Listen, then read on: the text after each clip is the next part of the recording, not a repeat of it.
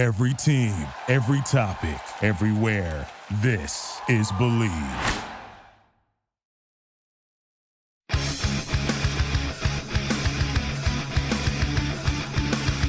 Tampa Bay Buccaneers from the forty-eight-yard line. Second down, thirteen. Brady lobbed one downfield. Caught ball by Gronkowski inside the twenty to the fifteen ten. Gronkowski to the five to the four-yard line. Holy guacamole. Here's the snap. Pressure coming from the outside. Brady throws a pass. Hot ball first down to the fifty. Outside the numbers forty. To the thirty-yard line. To the twenty-five. It's Perriman. Rashad Perriman. Touchdown Tampa Bay. Bucs win in overtime. This is the big nasty. Yeah, big nasty. All fame Tampa Bay Buccaneer fan, baby. This is Mike Allstott, Tampa Bay Buccaneers, and you're listening to the Cannon Fire Podcast. Cannon Fire Podcast, brother. You ain't listening, and you're missing out. Woo! And there the cannons go. Cannon. Fire them. Keep yeah. on firing them. Keep on firing them. The Tampa Bay Buccaneers are just about twenty-four hours away from playing their first home playoff game in over a decade. Welcome back, ladies and gentlemen, to a brand new edition of the Cannon Fire Podcast on YouTube today for episode two forty-six. I'm your host, Rhett Matthew, joined alongside me, my good buddy and co-host, Evan Wanish. He doesn't get the special introduction this week. We are also joined by a very special guest to help us preview today's game, Mister Bucks Nation on YouTube, a k a our good buddy James Hill. How you doing, James? I'm doing good, man. Thanks for having me on. We're we're back to Buccaneers playoff football, man. It, it feels pretty darn good. But also it is kind of bittersweet, too, because that means, you know, we're only potentially a couple of short weeks away here from uh not having Buccaneers football for another good chunk of time. So, you know, hey, let's let's enjoy this playoff run while it lasts, you know. It is a little bit of a scary thought when you put it in the sense that, like, yeah, if the Bucs lose this week, they go home and their season is done. And uh, I think there is nothing that we would like less than them being bounced in the first round by the Philadelphia Eagles. So hopefully for not only our sake, but the entire city of Tampa's sake, the Bucs can find a way this weekend to get the job done and keep it moving. But before they can even focus on the next game, they have to focus on this week, because that is the nature of the playoffs. That is what happens if you look ahead. They were looking ahead when they played Washington, another N F C East team, just like this Philadelphia Eagles team, where when they went and played Washington, they were probably looking ahead. And I think that's part of the reason they lost that game. Uh, you have no chance to do that in the playoffs, whether you're the defending Super Bowl champions or the first overall draft pick. If you get ahead of yourself in the playoffs, you will lose ten times out of ten. Yeah, yeah. If, if you're if you're looking towards the second round already, this Bucs team, one, doesn't deserve to win, and two, won't win. So, uh, yeah, they got to focus at the task at hand. And it's not like the N H L. It's not like the N B A. This isn't a seven-game series where you can, oh, we lost game one. Okay, we can bounce back. No, that, that's it. So um, it, it is do or die right now. And, uh, yeah, they're going to have to come out with their best effort on Sunday. Hey, quick ad break, but uh, let me tell you about our guys over at bet online dot a g, one of our main sponsors of the podcast for over a year at this point. From basketball, football, baseball, postseason, N H L, boxing, U F C, right down to your favorite Vegas casino games. Do not wait to take advantage of all the amazing offers available for the twenty twenty-one season. Head to the new updated desktop or mobile website they have to sign up today and receive your fifty percent welcome bonus on your first deposit. Just use our promo code Bleav fifty, that's B L E A V fifty, to receive your bonus. BetOnline is the fastest and easiest way to bet all of your favorite sports and a proud sponsor of the Cannon Fire Podcast. Come to find out, we have got some breaking news regarding the Tampa Bay Buccaneers. Leonard Fournette has been ruled out. He will not be activated off of I R this week per a report from Jenna Lane. Gio Bernard and Lavonte David will be available. But, Evan, the Bucs are shorthanded at the running back position this week, with playoff Lenny not being out there. Yeah, yeah, obviously. And, um, you know, it, it'll be not only playoff Lenny, Leonard Fournette, but obviously Ronald Jones will be out as well. So down their top two running backs. Um, the good news is that it does sound like Giovanni Bernard is going to play. Adam Schefter reported that both are likely and expected to play, both Lavonte David and Giovanni Bernard. So um, it sounds like both of them guys will be fine. Uh, so you, you gain a running back, but you're not going to gain another one. And obviously it's, it's a loss, but I do think that Giovanni Bernard, uh, Le'Veon Bell, Ke'Shawn Vaughn, I think they're capable of getting the job done. It may not be pretty, but I do think they're they're capable of getting the job done. As for Lavonte David, obviously that's a huge uh, bonus there to get him back. Before we dive into this game, I just wanted to recap some quick Bucs headlines from throughout the week. The Bucs are obviously not going into this game shorthanded. We talked about a lot of key guys coming back from injury, but not only that, they have some accolades to their names as well. Along that offensive line, big right tackle Tristan Wirfs was named the first A P All-Pro in team history at the offensive lineman position. So a really great season for Tristan Wirfs. And uh, that guy's just carrying the momentum that he set his rookie year. He actually came out and said that Tom Brady addressed him actually after he found out he won the A P award. And he said, awesome, good for you. Now you set the standard. And uh, luckily for Tristan Wirfs, his mentality about it is exactly what it needs to be. Brian Baldinger was doing one of his uh, his film breakdowns, especially the offensive linemen. Those are always fun to watch when you get Baldy looking at some tape, but he always breaks down Tristan Wirfs. He loves doing it, and T. Wirfs' response to that was uh, the hay's never in the barn. And if you guys know what that expression means, it tells you all you need to know about that big offensive tackle from Iowa. That guy has just been kicking ass and taking names. I do have one question about the All-Pro second team, I guess. I had seen it floating around, or I had actually seen it posted by the Tampa Bay Buccaneers, that Tom Brady is a second-team All-Pro. Is that a it, that's a thing, right? He's a second team. Aaron Rodgers was the first team. So essentially, Aaron Rodgers won M V P. Um, it's, it's the same voters that vote on this, that vote for M V P. Um But now it's not official that that wasn't the M V P award, but it's the same exact voters. So um, that really gives you, a, you know, really a significant look or signal that uh, what's coming. Um, but yeah, technically, I guess he, he is second team. I'm not really sure if there is a you're say, oh, second team A P All Pro. Like um, there's a few other Bucs that got some votes, but no, no, I don't Bleav anybody else really really made the cut. The way that that ratio of voting was split, by the way, it wasn't necessarily a close race between Tom Brady and Aaron Rodgers. It was like a ratio of, I think, thirty-four to sixteen, so a little over double yeah, the votes. Yeah, but it was it was the closest since um, Matt Ryan and Tom Brady in two thousand sixteen. So normally wow. They haven't been that close. It's it's a pretty close it's a pretty close race for the, those standards. Hey, well, thanks for putting it in that context for us. Let's go ahead and dive into this week's opponents. So the Buccaneers do have their hands full this weekend at home. Jalen Hurts and the Philadelphia Eagles are coming to town. And these teams actually played way back in, God, it feels like it was two weeks ago, but way back earlier in the season. I think it was week six this matchup took place. Yep. And uh, this was in Philly. The Buccaneers victorious in that one, twenty-eight to twenty-two. But one thing that is important to note about that game is that you can obviously go back and watch it, but the Bucs were in control of probably seventy-five percent of that game. And then towards the end of the third quarter, early fourth quarter, the Eagles found a way to really get back into it. And it came down to one final offensive possession for Philadelphia. And then at the end, the Bucs had to kind of chew out the clock. I think that was Tom Brady taking the sneak up the middle, and then that was like the game, right? The Bucs very well could have lost that game. Um, but they were able to hold on and win, which is very important. But here these two teams are again. It's the postseason. These are two very, very different football teams from what they were in week six.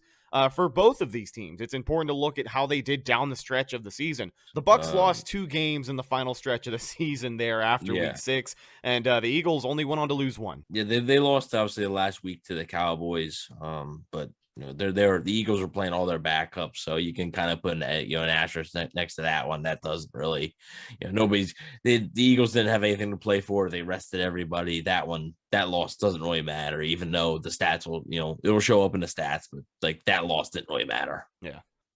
So let's talk about what the Eagles are going to bring to the table, and I think some of the biggest differences between this team now compared to week six.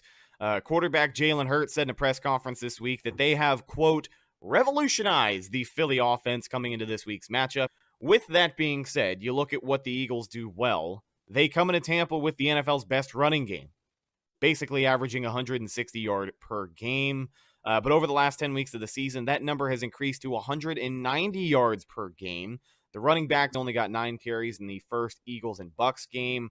But as we had just said so many times, these are two different teams now. So with Philly running the ball a lot more and a hell of a lot more efficiently, it'll be interesting to see if the Bucks' run defense can step up this week. And that's also something we talked about a little bit on the Mailbag Show this week, Evan. Yeah, yeah, I, I definitely think that, um, you know, it, it'll be important. Like you said, these two teams are very different, and the Eagles have, have been really hot. Um, but, uh, you know, they've also – they faced some not-so-good competition. We'll, we'll get into a little bit later. Uh, but, yeah, I mean, they are, they're a different offense right now. Uh, when they played the Bucs, they were really struggling early on in the season, trying to find an identity, and, you know, they had a first-year head coach. So, um It was, it was definitely a different, and uh, the the Bucs, like you said, the Bucs are different too. The Bucs haven't been as dominant against the ground as, um, you know, they were in the first half of the season or in past seasons, right? They haven't been as dominant as because teams are starting to scheme ways to to work around that and, and try to run on them. And I don't think the Eagles will be any different. Now, do I think the Eagles will go out and not throw the ball at all with Jalen Hurts? No, I think they're, they're going to mix some of it in because they still do realize that the the weakness of the Bucs is probably, you know, their their pass coverage. If you get those linebackers having to drop back and, um, you know, cover the pass. But I, I do think that you're going to see a lot of outside runs from Philly. You're going to see a lot of zone reads from Philly, and I don't really think they're going to change from their game plan that's been working over the past eight games or so, um, and what has gotten them to this point right now. So I don't really think you're going to see much of a change there, but it'll be interesting to see how the Bucs, assuming they're relatively healthy, um, on the defensive side, how the Bucs also attack it. Because um, if they get Lavonte David back this week, that was somebody they didn't have in week six when these last team when these teams last played. Yeah, it's it's going to be interesting. You know, um, you guys both made this a point. Um, you know, back in week six, that was kind of the start, right, of the Bucs run defense being, you know, struggling a little bit, right, throughout this year. That I think that Eagles game was really the first game where you started to see the cracks form uh, in this run defense. But like Evan said, you know, you didn't have, uh, you know, a really big piece to that run defense like Lavonte David. So if he is available, if he is playing, that's going to obviously add another dynamic. You're also going to have Shaq Barrett, J P P there as well, which, you know, both those guys being out could also be reasons as to why the Bucs run defense has been struggling here um, towards the, you know, second half of the season. So there's definitely going to be a lot of moving parts. Um, it's going to be an interesting thing to pay attention to. Um, best case for the Bucs is if, you know, if they can somehow stop that rushing juggernaut and, and try and force Jalen Hurts to pass the ball, uh, much like what they, you know, did there, you know, back in week six. You know, Hurts didn't have the best game passing. So uh, if they are able to make him pass the ball, that'll certainly help out their chances, I think. Yeah, we've heard from Todd Bowles before, you know, one of the major tools of this Bucs defense is the ability to make teams one-dimensional. If you can force a guy like Jalen Hurts to throw the ball more than thirty times a game, maybe some mistakes are going to happen and the Bucs can take advantage. You look at some games this season where they had to do that. Carson Wentz against Indy, right? Looked like the Bucs were going to lose that game until Carson Wentz had to start throwing the ball. Like that's that's where a defensive approach like that can pay off after some time. But we talk about the run game and defending it for Philly. Not only has the run game kind of become a main facet for this Philly offense, but it allows them to beat the Bucs another way than just tearing up their defense. It keeps Tom Brady off of the field. And I think that's going to be, you know, exactly what the Birds are going to want to do this weekend, because we've spent a lot of time over the last two weeks here talking about how Tom Brady is a potential M V P candidate right now. In my opinion, I think in all three of our opinions, he should probably win it. But we know that's likely not going to be the case. That's okay. He feeds off of that bulletin board material anyways. But, like, the Eagles also know that too, right? They know that they don't want Tom Brady out there throwing the ball forty to fifty times because even though this wide receiver room is shorthanded, Tom Brady has one for uh, one with less, and he's going to find the guy who's open. It doesn't matter who. He could be throwing to a fan they just pulled out of the stands. As long as he's open and has a little bit of cushion, he's probably going to make that catch, right? So the Eagles know that, and keeping Tom Brady off of the field is exactly what they want to do. As far as the weather update goes, The last time we talked to you on Wednesday, looked like it was going to be rain. Uh, Evan, do you have the latest on this week's Cannon Fire Weather Watch? Yeah, so one, I, you know, even though we are doing the weather watch, the the weather has been overblown for this game a little bit. Well, at this it's, point. It's, it, the weather's I, always over. How many times did I tell you on Wednesday? No, like weather I mean, guys I'm, down I'm saying, here are wrong all the time. I'm, I'm not saying by the meteorologists. I'm saying by like fans. Like fans oh. are wondering if they're if they're gonna postpone the game or if they're gonna oh. like it's not gonna be like what well, are pe- we talking people about? People make you think that they're about to play in like a Category Two hurricane. Yeah. Yeah, like I, like that's what I'm talking about. Like it's just like it's getting a little bit ridiculous. Um, so there is supposed to be, you know, not so great weather, but the the good news is that it seems like the rain is actually going to come earlier. So it seems like the rain won't be raining as much during the actual game. It'll be earlier in the day. The field will probably be slick. It'll probably be a little bit wet. Um, the only thing is, though, that those winds are still expected to be there uh, during the game. I Bleav it's ten to twenty miles an hour uh, winds. So that's the only cause for concern there. It seems like the rain is going to be moving out quicker than expected. So I don't know if that's going to really play much of a factor during the game, but the winds are still going to be there and it'll still be a little bit chilly, um, mid to low sixties, I Bleav. So, um, yeah, it, it'll be it'll be a factor, I think, for a, a team that throws the ball. To me, rain is rain, right? It's just it, it's water at the end of the day. Like players have dealt with it, but wind is what really affects when you pass the ball, right? Because wind can affect the the throw. Like it can literally affect where you're throwing the football. Um, and I think as a team that like Tampa, who is going to want to throw the ball, Uh, versus a team like Philly who's going to want to run the ball, the conditions still favor Philly, even though the conditions won't be as bad as originally thought. Wanted to talk about the return of some other starters along that defensive line.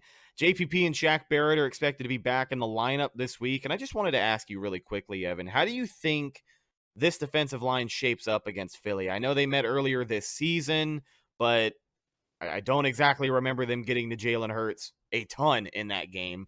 But yeah, how do you think this defensive line stacks up against Philly for round two in the playoffs? Well, you know, it's it's it's tough because Philly's strength has been up front as well. Um, Philly's offensive line has been really good. They've been consistently good over the past, you know, five or six seasons, really. And it also doesn't make it easier when you have a quarterback that is able to escape pressure. Uh, Jalen Hurts is not just going to stand back there and be a statue in the pocket. Um, he's going to be able to move around and he's going to avoid a lot. And that's what they did um, when these two teams last played. When the Bucs got pressure, Jalen Hurts was able to escape it. And that's why the Bucs, I don't even, if they had a sack, it wasn't many. Um, I'm not sure if they even had a sack. Um, but, you know, it, like I said, Jalen Hurts is able to escape that. So to me, it's going to be important to not only get pressure, but also it's going to be where the pressure comes from. Because if you lose contain, Hurts is a guy that can easily beat you with his legs. And uh, you can't let that happen on, on a consistent basis. So got to get home. But it's going to be a challenge to get home because this is literally, I think, probably the Eagles' best unit on their entire team. Is the offensive line, I think. So it'll be definitely interesting to see. But having Shaq Barrett and Jason Pierre-Paul back uh, will definitely help that, even though both guys probably won't be a one hundred percent. Uh, they, they should be uh, better and an improvement over what you've seen the past few weeks, which hasn't been bad, but it hasn't been great. Well, looking back at that week six matchup, the Bucs had two sacks in that game on defense. You want to take a guess at who was involved? Uh... Cam Gill and Shaq Barrett. Uh, Shaq Barrett and Jason Pierre-Paul, the two guys returning okay. this week. J P P finished with a half sack with Vita Vea that game, and uh, Shaq Barrett had one all to himself. So it wasn't an overly productive day for Tampa Bay, uh, but the guys who were able to get it done are going to be returning this weekend, which is more good news for that Bucs defensive line. James, your thoughts on uh, some of the matchups this week?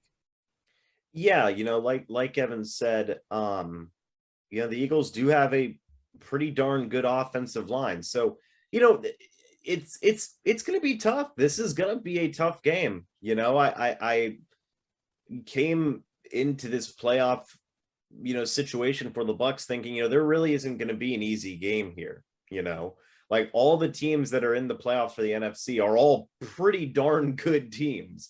Uh, the Eagles are no exception. They really can. They match up very uh, interestingly against the Bucs, right, in, in a lot of different ways. Um, so it's going to be up to guys like Shaq Barrett and Jason Pierre-Paul, you know, to, to really try and apply and get that pressure. You know, thankfully you have guys like Anthony Nelson who were able to come in, you know, when they were out and really generate some good pressure, get a couple of sacks of their own. So it's going to be nice to have people like that in your rotation. Joe Tryan's going to be there as well. Uh, but I still think it's it's going to be a difficult matchup for the Buccaneers, you know, front seven against this Eagles offensive line. Um, so you're really going to have to hope that, you know, guys like Shaq Barrett, J P P, they come back and, you know, they're able to play well in their returns, right?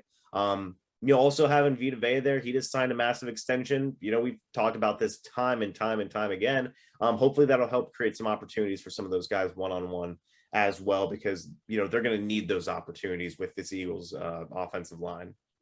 Yeah, and if there's one guy that I got to pick on that defensive line that I will be paying the most attention to this week, it, it's going to be J P P. Uh, one, we have talked about just kind of the absence that has been felt along that defensive line. I, I know he wasn't playing one hundred percent this season, and that was definitely felt as well. But one of the big things I noticed this week, not only is he returning from injury after not playing for multiple games, but the way he's talking, man, I, I know he has always talked a big game. Like, he talked a big game early in the season when he was hurt and not really doing anything, but he's telling everybody to get ready for a new J P P. They're showing some footage from uh, from practice, and he's waving his arms up in the air over his head, which is kind of a big deal if you have a torn rotator cuff. Um, so I'm excited to see what he can bring to the table this week. He is, as we mentioned on the mailbag, eight and oh. In career playoff games. So hopefully that streak can continue this weekend. But uh, if he hopes for it to continue, it's going to have to start with him stepping up and being the pass rusher that the Bucs signed him to be, because we've seen him do it before in Tampa Bay. He has had double-digit sack seasons here in Tampa Bay. He almost had double-digit sack seasons off of a broken freaking neck. I mean, J P P is basically the Kurt Angle of that defensive line. You know what I'm saying? Yeah, yeah, and I mean, you know, it's he's going to be dealing with a lot of pain. Um, just because, you know, he got rest, the torn rotator cuff, it's still going to be there. Uh, Bruce Arians even acknowledged that. He says, you know, he acknowledged that he thinks the rest helped him, but he's still going to have to play through that. So uh, I'm not sure how much production you're going to see. I, I don't know. To, to me, Jason Pierre-Paul hasn't looked like the same player all season. Uh, I know it's it's partly injuries, but I don't know how much of a change you're going to see. I think as far as pass rushing goes, I think in the run game, he will help as far as run defense and setting the edge and stuff. But as far as being a, a dynamic pass rusher, I'm, I'm not sure how much you're going to see. I think that's going to have to come from guys like Shaq Barrett and maybe even Vita Vea and Ndamukong Suh, stuff like that. Um, but, yeah, I mean, it's good to have him out there, especially as just as a leader, right, as, as a guy who – Um, can, can bring more energy to that defense and, and can hopefully give them a boost when they need it. If the Eagles, you know, if they have a scoring drive and the defense is starting to maybe get down on themselves, T V P can hopefully, you know, bring them back up and, and make them start playing again, because this is, you know, this is do or die right now. And he understands that, right? He's eight and oh in playoff games, but yeah, you know, he hasn't had much playoff experience, but at the same time he has, because he's played an eight and oh. Um, we talked about just how, you know, spoiled he is, really. I mean, making the playoffs twice and winning the Super Bowl both times. Yeah, that's crazy. Um, but um, yeah, he's got enough experience. He knows what it takes to win these types of games. And I think he's going to go out there and try his best to do it. Yeah, and then also it helps that you have a guy like Anthony Nelson, too, who, you know, can rotate in in case you need him to, right? I think that that's, that's huge to have a guy like that, you know, kind of emerge this season, right, for the Buccaneers defense while J P P was getting that rest. And, you know, like you said, Evan, um, it, it helps, right? Any little bit helps at this point, right? Because I'm sure if J P P uh, was still playing, you know, and didn't get that rest, forget about it. You know what I mean? Like, his effectiveness would have probably plummeted, you know? So now that he's gotten – You know, I, I don't remember how many weeks he was out for, but I know he did get a, hell, a good amount of rest, I think, um, which I think will, you know, can only do good things, right? You know, keep him as fresh as humanly possible. Like you said, though, you know, these guys aren't going to be playing at one hundred percent. Nobody is at this point in the year anyway, but, you know, especially in the case of J P P dealing with the injuries he's dealt with this year. Um, which it seems like every year he has situations like that, and he, he still always kind of pushes through and puts up some decent numbers. So uh, your fingers crossed he can do it again, right? But but uh, again, it still is nice to have a guy like Anthony Nelson in your back pocket, and Joe Tryon as well, um, you know, in case you need them in this playoff matchup. So Jason Pierre-Paul's last game was December nineteenth. So he hasn't played in almost a month. So that was, you know, he's gotten significant rest. So hopefully we see a sort of, like I said, torn rotator cuff ain't going away, but hopefully you see a, you know, a re-energized player there that, that can make an impact. Let's take a look at the other side of the football now. When the Bucs played the Eagles in week six, Lenny ran the ball twenty-two times, eighty-one yards. He also got himself a pair of touchdowns, which was nice, but it's also important to note just how much better the Eagles' run defense has gotten since that game. I know the Cowboys just dropped a fifty-burger on Philly, and it's important to remember that they were playing most of their backups on defense. Uh, I think, man, I think the Cowboys put up like one hundred seventy-plus yards on them in that game. It was quite the clinic on the ground. Um... But they have gotten much better. I mean, believe it or not, they finished the season as a top ten run defense in the N F L. They only average about one hundred eight, uh, one hundred eight yards per game, and they are sixth best in yards per carry, holding teams to right around four yards per carry. Lenny finished with three point seven the last time these two teams played. So which one's going to give this week? Um, Ke'Shawn Vaughn, Le'Veon Bell, slash Ronald Jones, like they filled in fine, right? Like they, they did their jobs. Um, but I think it's clear that this season, the best running back far away on this, the best running back on this roster has been Leonard Fournette. And how do you feel about Le'Veon Bell stepping up, man? We talked a yeah. little bit about him this week on Wednesday. Uh, Le'Veon Bell, not necessarily going to be getting the most carries, but he has kind of taken that role as the third down back. Saw a little bit more of him when Ke'Shawn Vaughn was out there, Ronald Jones. But I know he's been limited, but I really like what I have seen from Le'Veon Bell catching the ball. I, I'd say, like, out of all of our, quote, pass-catching backs, it probably looks the most natural with number six. And uh, hopefully if the Bucs have to start throwing the ball to running backs this week, not only is Le'Veon Bell pretty good at picking up a block, he's pretty good at running a route every now and again, so I'd like to see him get involved in the offensive game plan this week if Leonard Fournette cannot be that guy. Um, he's a very natural pass catcher. He, he's done it before. He has a lot of experience doing it. You can tell. Um, I, I think it, you know, most impressive to me has been his pass blocking.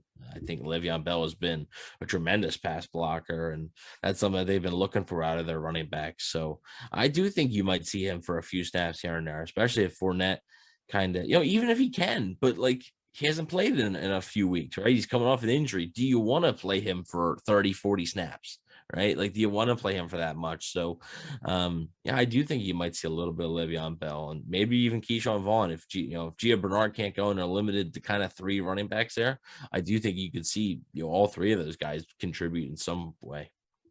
Yeah, I, th- I think that's definitely a possibility there with Bell. You know, maybe they'll, maybe they'll use him kind of how they were using, you know, Giovanni Bernard at the beginning of the season, right? In two minute situations, um, you know, it, and kind of in like, you know, yeah, the, again, those, those similar situations that they were using Giovanni Bernard, right? And we saw that a little bit here the past couple of weeks to end out the year where uh, Bell was in on those two minute drills. Bell was in in kind of those clutch situations as the receiving back. And talking about this Buccaneers passing attack, let's focus on the quarterback, Tom Brady. Believe it or not, we haven't talked a lot about him this week. Uh, and that's probably because of the weather conditions we've been prefacing this entire episode with. But let's get into this potential passing attack for the Bucs. I think the biggest key this week, whether it's raining, whether it's windy or not, it could be sunny and sixty-five degrees at one o'clock for all I care. I, I think creativity in the offensive play calling is really going to have to start to show from Byron Leftwich. This is usually the time of the year where every offensive coordinator who is still playing in the league is going to bring something special out of their bag, but Byron's got to do that this week. And if the weather doesn't allow Tom Brady to rip it and grip it twenty-five yards down the field to a wide open Rob Gronkowski, you're going to have to work to adjust that throughout the game. And I think I was actually talking to a guy up at the local barbecue spot next to my house the other day. I was decked out in my Bucks creamsicle stuff. He looks over, he says, "How about them Bucks, baby?" And we had ourselves a red and pewter conversation, but he said it himself. He's like, "Look, dude," he said, "if Byron cannot, you know, find a way to get creative on offense or at least just effectively move the ball, Uh, you look at what's worked for guys in the past, Tom Brady in particular. I don't think Byron Leftwich should be afraid of a little dink and dunk offense this week, if that's what it comes down to. I mean, it won Brady a couple of wings in the past, uh, a couple of rings in the past with less receivers. Wouldn't it be great if he actually won chicken wings from winning all those Super Bowls? That'd be great. Yeah. yeah, won him a couple of wings in the past. Um, but Tom Brady has won a couple of championships with a dink and dunk offense and, you know, some janitor playing at receiver. So I just think the creativity on offense really needs to come through this week. And I'm, I'm looking for Byron to deliver something like that. I mean, I, I don't understand the narrative there. That that's what, what they've been dunk? doing. Well, that's what they've been doing. Like when, like the, the Saints game was really, to me, the last time they forcefully fed the ball down the field. Like that is the last time. Like, seriously. And even before then, the Bills game, fine for the most part. The Falcons game, definitely fine. The first two drives of the Falcons game in Atlanta, they were just dinking and dunking all the way down the field. Um, to me, it, it really changed after that Washington game. And that's when a lot of teams, Washington, started playing a lot of cover two and started, starting to put a lot in front of them and not letting you go behind them. And that's what the Bucs have adjusted to. So, yes, has it been exactly one hundred percent? You know, pretty and effective? No, because it's still Bruce Arians' offense, and believe it or not, Tom Brady doesn't just want to throw the ball five yards and then you know get, get to get to the next play. He wants to push the ball down the field too. The issue, this Eagles defense does not allow that. It, it, it's not going to happen. The the one time the Bucs tried it in Philly, it was intercepted. Now it was a miscommunication. Brady looked for A B. And I guess A B must have ran something wrong or, or something, and it was intercepted by the safety. But that was a deep ball. That, that that was that was the one, you know, the deep ball that you know they were looking for. And Philly does not allow that. They're one of the teams that just you know, they strictly like try to keep everything in front of them. So defensive coordinator for the Eagles, Jonathan Gannon, he's gonna you know he he's gonna let Brady sit back there and take the check down. It's gonna be up to Brady. He has to be patient. You have to be patient in this game. If you're looking for the big kill shot every single play, you're gonna. It's not gonna work. Like it's it's not gonna work. It's gonna be turned over, or it's gonna be incomplete, and you're gonna end up punting. Like it's not gonna work. So you said, you know, he might not be able to. The weather might not let him grip it and rip it twenty-five yards down the field to Gronkowski. The Eagles won't let that. Like that's just not what they do. That's not what they. Their defense is predicated on not allowing big plays. But what they do allow is the short seven, eight yards. So what Brady's going to have to do is be patient, and these wide receivers are going to have to be patient as well, sitting in a lot of them zones. The Eagles rarely play man. They just don't do it a ton. So they're going to be playing a lot of zone, and Brady's got to, to see it and recognize it. And you're right, though. I mean, the offensive play calling does have to be creative. Like it, it does. Um, you know, I thought the game plan overall last week was fine. It just they got off to a little bit of a slow start. They had three plays in the first quarter. The Panthers controlled the whole clock, which, like we talked about earlier, that's what the Eagles are going to try to do, right? The Eagles are going to try to replicate that exact first quarter from the Panthers last week, the exact thing. Keep Brady off the field and let the Bucs have three or four plays on offense, and that's it. So, um, yeah, I, you know, I think it's it's an interesting matchup because the, Philly takes away what the Bucs want to do. But the Bucs have also shown the willingness to be patient. It's just now, I think it's up to Brady to, you know, he has to be patient. And maybe there's a shot there every now and then, but it's not going to be there consistently. And I think he realizes that. He, you know, and, and it kind of goes back, right, to Fournette being available. Heck, Gronk's available. Rob Gronkowski was not in the last time the Tampa Bay Buccaneers played the Philadelphia. That's huge. In my opinion. Well, and, and O J Howard, you know, the, the fill-in tight end had his best game, you know, this season against Philly. So maybe Gronkowski has a lot of success there too. Right. So I think that having those two guys is so huge, so important to this Tampa Bay Buccaneers passing attack and what they're going to do. Um, yeah, I, I think, um, and I'll, I didn't mean to cut you off. I'll let you finish here in a second, but I, I do agree here. I think if anything on this offense can be an X factor any given week, it's going to be Rob Gronkowski because, listen, the chemistry between Tom Brady and Rob Gronkowski, it's on a different level. It doesn't matter how the offense is playing that week. It doesn't matter how the game plan is, you know, working or not working against a given defense that week. If Tom Brady sees something specific on the defense before the snap and he lets Gronk know, nine times out of ten, those guys are going to be able to make it work. And, I mean, it... Again, it's just one of those things where it's always so unpredictable, because not only is Rob Gronkowski this monster of a human being at tight end that whatever linebacker or D B is going to be on him is going to have to make sure, you know, he focuses on keeping this guy covered. So that in itself is enough of a chore. But on top of all of that, just the unpredictability of whenever Tom Brady's going to be looking his way, because it could literally, like, there's literally times I'm sure throughout the season where the only people in the stadium or on the field who knew that Gronk was going to be getting the ball was Tom Brady and Gronk. So it's like, yeah, it's some definitely something to get excited about as we talk about, you know, not just what the Bucs need to do well, but what they can do well. And when you have a guy like Tom Brady at quarterback, stuff like that is is stuff that he can do well and has been doing well for a very, very long time in the N F L. Sorry to cut you off, James.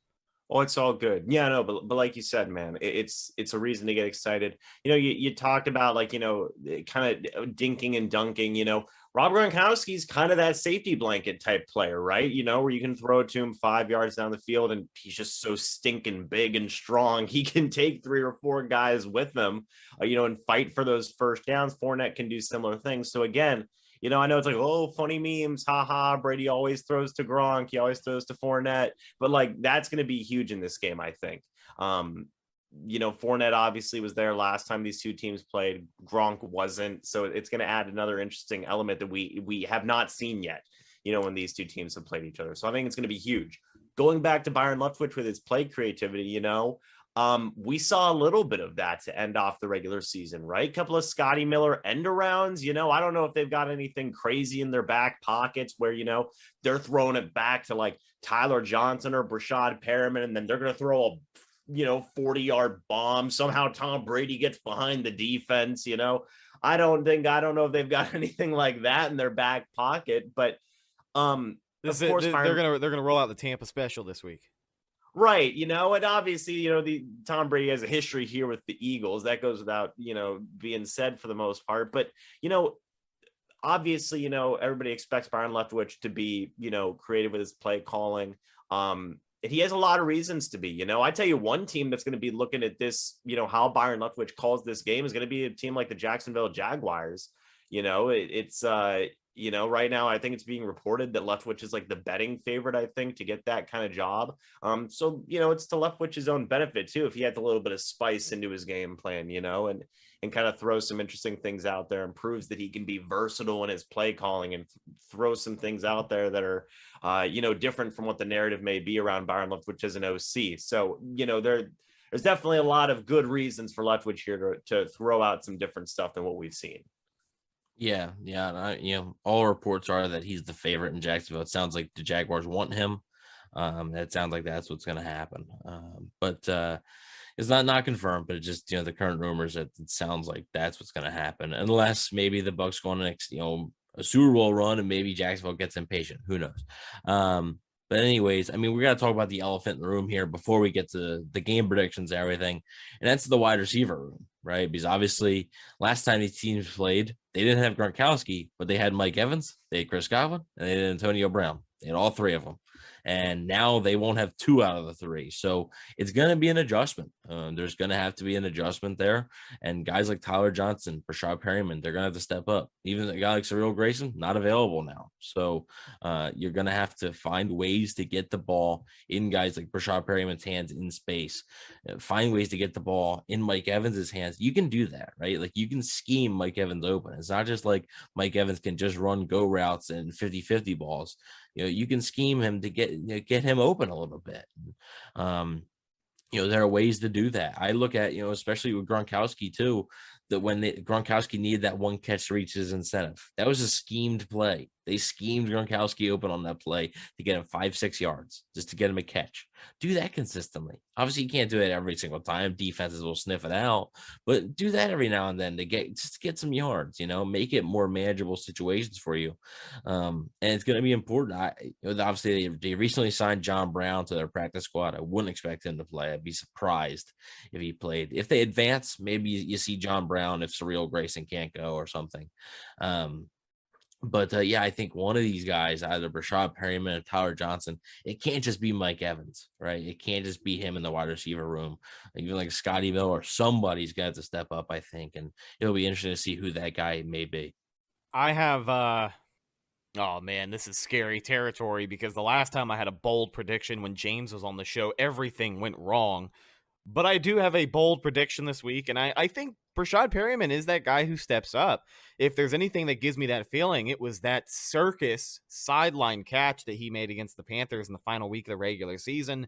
Uh, I think this guy's about to be on one. Like, I, I don't think he's going to go out there and get two hundred yards in the first half on one, but I think he can step up and be that guy. We we talked a lot about how he was that guy, or he was forced into the role of being that guy for the Bucs in late twenty nineteen, and uh, he went out there and thrived. I really thought he played like a number one wide receiver at the tail end of twenty nineteen. Now, it's been a little over two years. Hard to Bleav it's been almost three years since twenty nineteen at this point.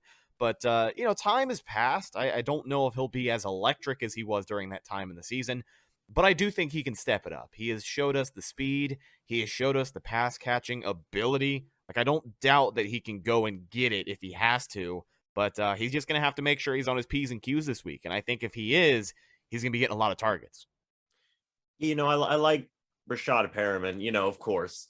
Um, you know, I, I like Tyler Johnson and those guys' ability to step up. But, you know, again, like Evan said earlier in the show, you know, the wind's going to play a big factor into that. You know, some yeah. of these guys, it's going to be a lot tougher for them already in a tough situation, right?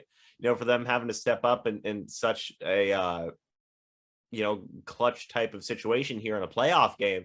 And you factor in the wind into that, it, it's going to be, uh, you know, a difficult situation there for them to deal with. But, you know, like you said, Rhett, you know, love Rashad Perriman. He does have a chance to, you know, really get going here if if some stuff does fall, you know, favorably towards him. Um, we'll just have to wait and see, you know. But again, I, I do love Rashad Perriman, do love Tyler Johnson and their ability to step up. Uh, hopefully they can do that here in this game.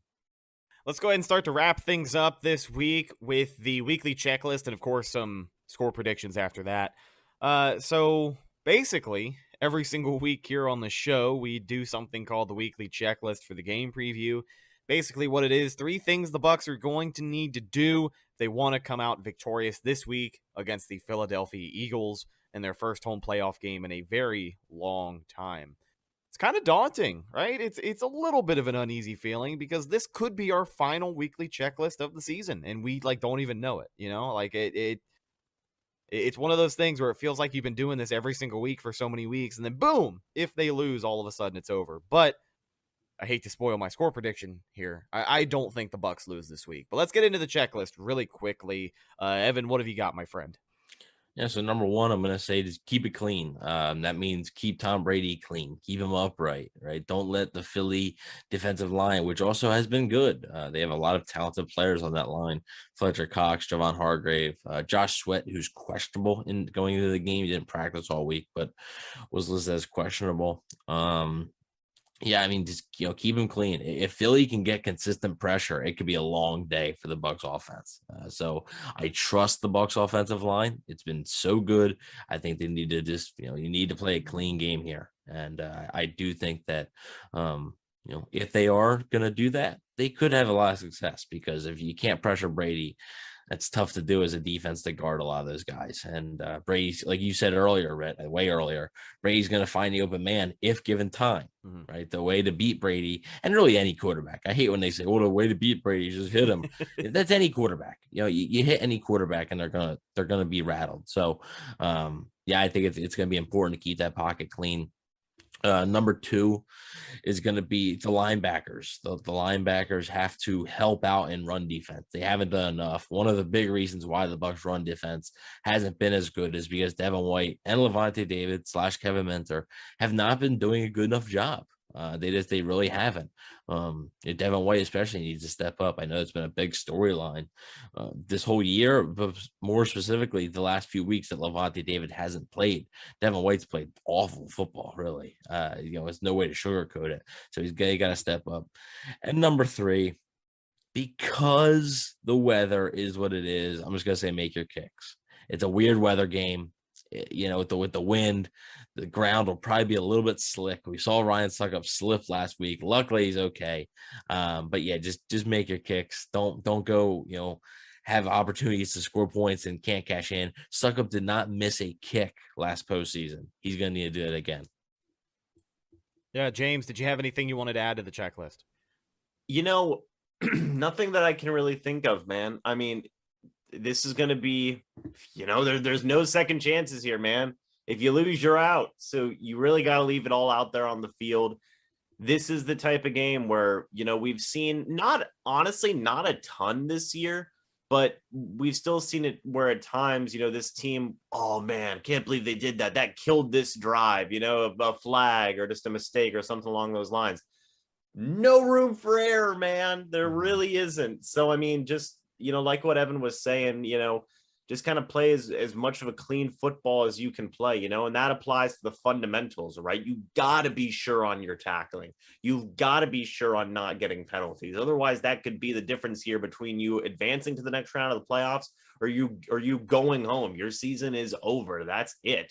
Um, you know, no chance at a second Super Bowl there. So that's kind of a big thing for me is, you know, tackling, basic fundamentals. You, you've got to be on this because there's no other opportunities here to uh, redeem yourself after that. If you mess up, it, you're you're done. Yeah, well, if there is anybody who knows what's at stake, I definitely feel like it's the Tampa Bay Buccaneers this week. There was a reporter that asked Tom Brady this week. He said, listen, people have always said that when the playoffs come around, Tom Brady takes it to another level. Now, he's going to deny something like that, but we all know that when the playoffs come around, Tom Brady takes it to another level, and hopefully he's able to do that with the rest of this Buccaneers roster as well. Those guys know what the deal is. You win or you go home. Let's get to some final score predictions. I will toss mine out there first. Um, honestly, the final score, I, I kind of have it playing out very similar to the way it did last time these teams met. Not necessarily the game, just the final score.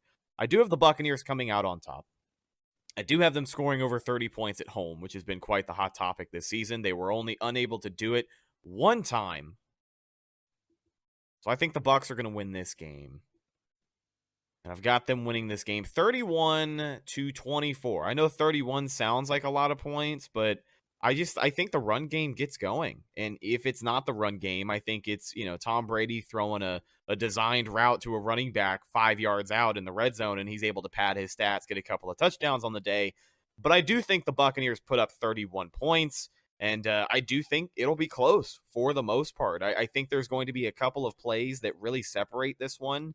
Uh, whether it's a turnover by the Buccaneers defense, right? They're able to go out there and put Tom Brady in a good situation, or it's the other way around. Maybe Leonard Fournette fumbles the ball. You know, it's just plays like that are really going to go a long way in determining this game because there is not going to be that much room for error.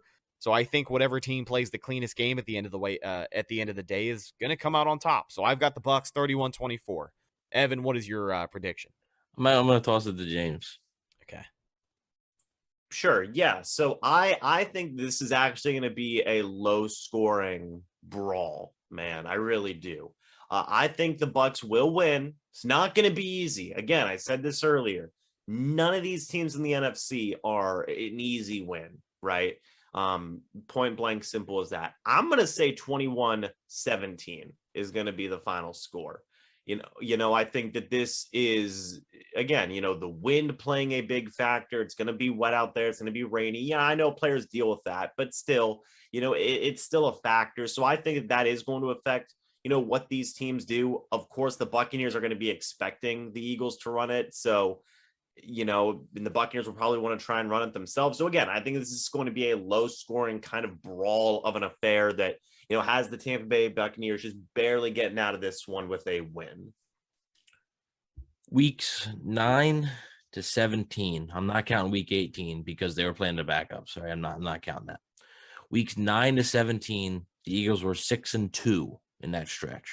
Okay. That's one of the best in, in, in football. During that stretch, they played, well, now, okay, they've beaten one team that was now over five hundred. That's the New Orleans Saints, okay? They beat them forty to twenty-nine. The Chargers were the other team that had a above five hundred record, and the Eagles lost to them, okay, twenty-seven to twenty-four.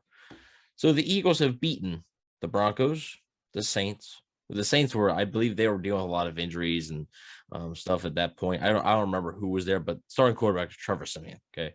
Which I know the Bucs lost to Trevor Siemian, but still. Uh, the Jets, the Washington football team, the Giants, and again, the Washington football team.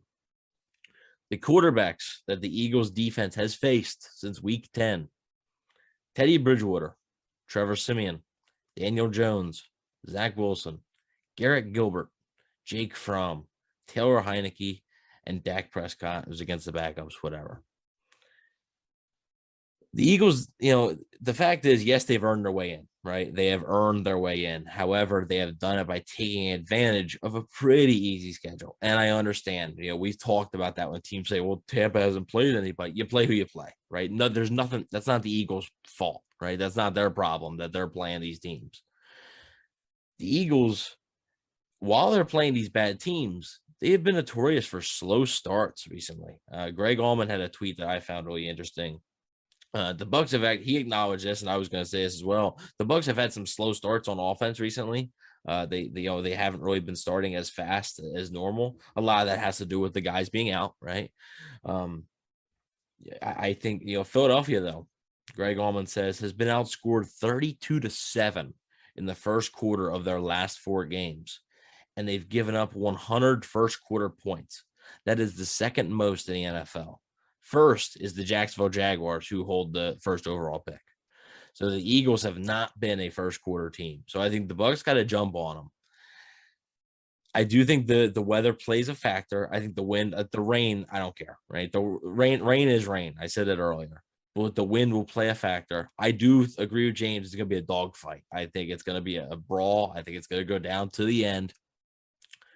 But I think the Bucs just have too much talent, uh, and I, I don't see Tom Brady losing this game. I, I think the Bucs are going to win twenty-three to twenty. Um, I do think it'll be a, a tough game. I, I really do. People that are expecting, uh, you know, a seventeen, you know, twenty point win, you're going to be really disappointed. I think if you're expecting the Bucs to just come out and dominate in this game, because I just I don't see it.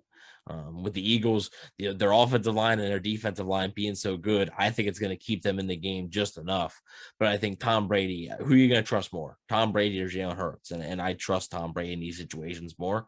So I do think the Bucs squeak out with a win and advance to the next round. So all is well. It's it's closer than some would like, but I, I do think that while the Bucs, you know, if the Bucs were completely healthy, if both these teams were at one hundred percent health, and the Bucs, let's say they had Antonio Brown, Chris Godwin, all them guys, they had everybody, I think the Bucs would win by two scores. But they're just, they're not healthy, right? Even if Lavonte David plays, he's not going to be at one hundred percent. So I do think that's going to play a factor. I think it's a close game, but the Bucs win. So after a long-winded thing, I had to put out some stats there. Um, but after a long-winded thing, the Eagles haven't played many good quarterbacks. And when they have played good quarterbacks, those quarterbacks have tore them apart.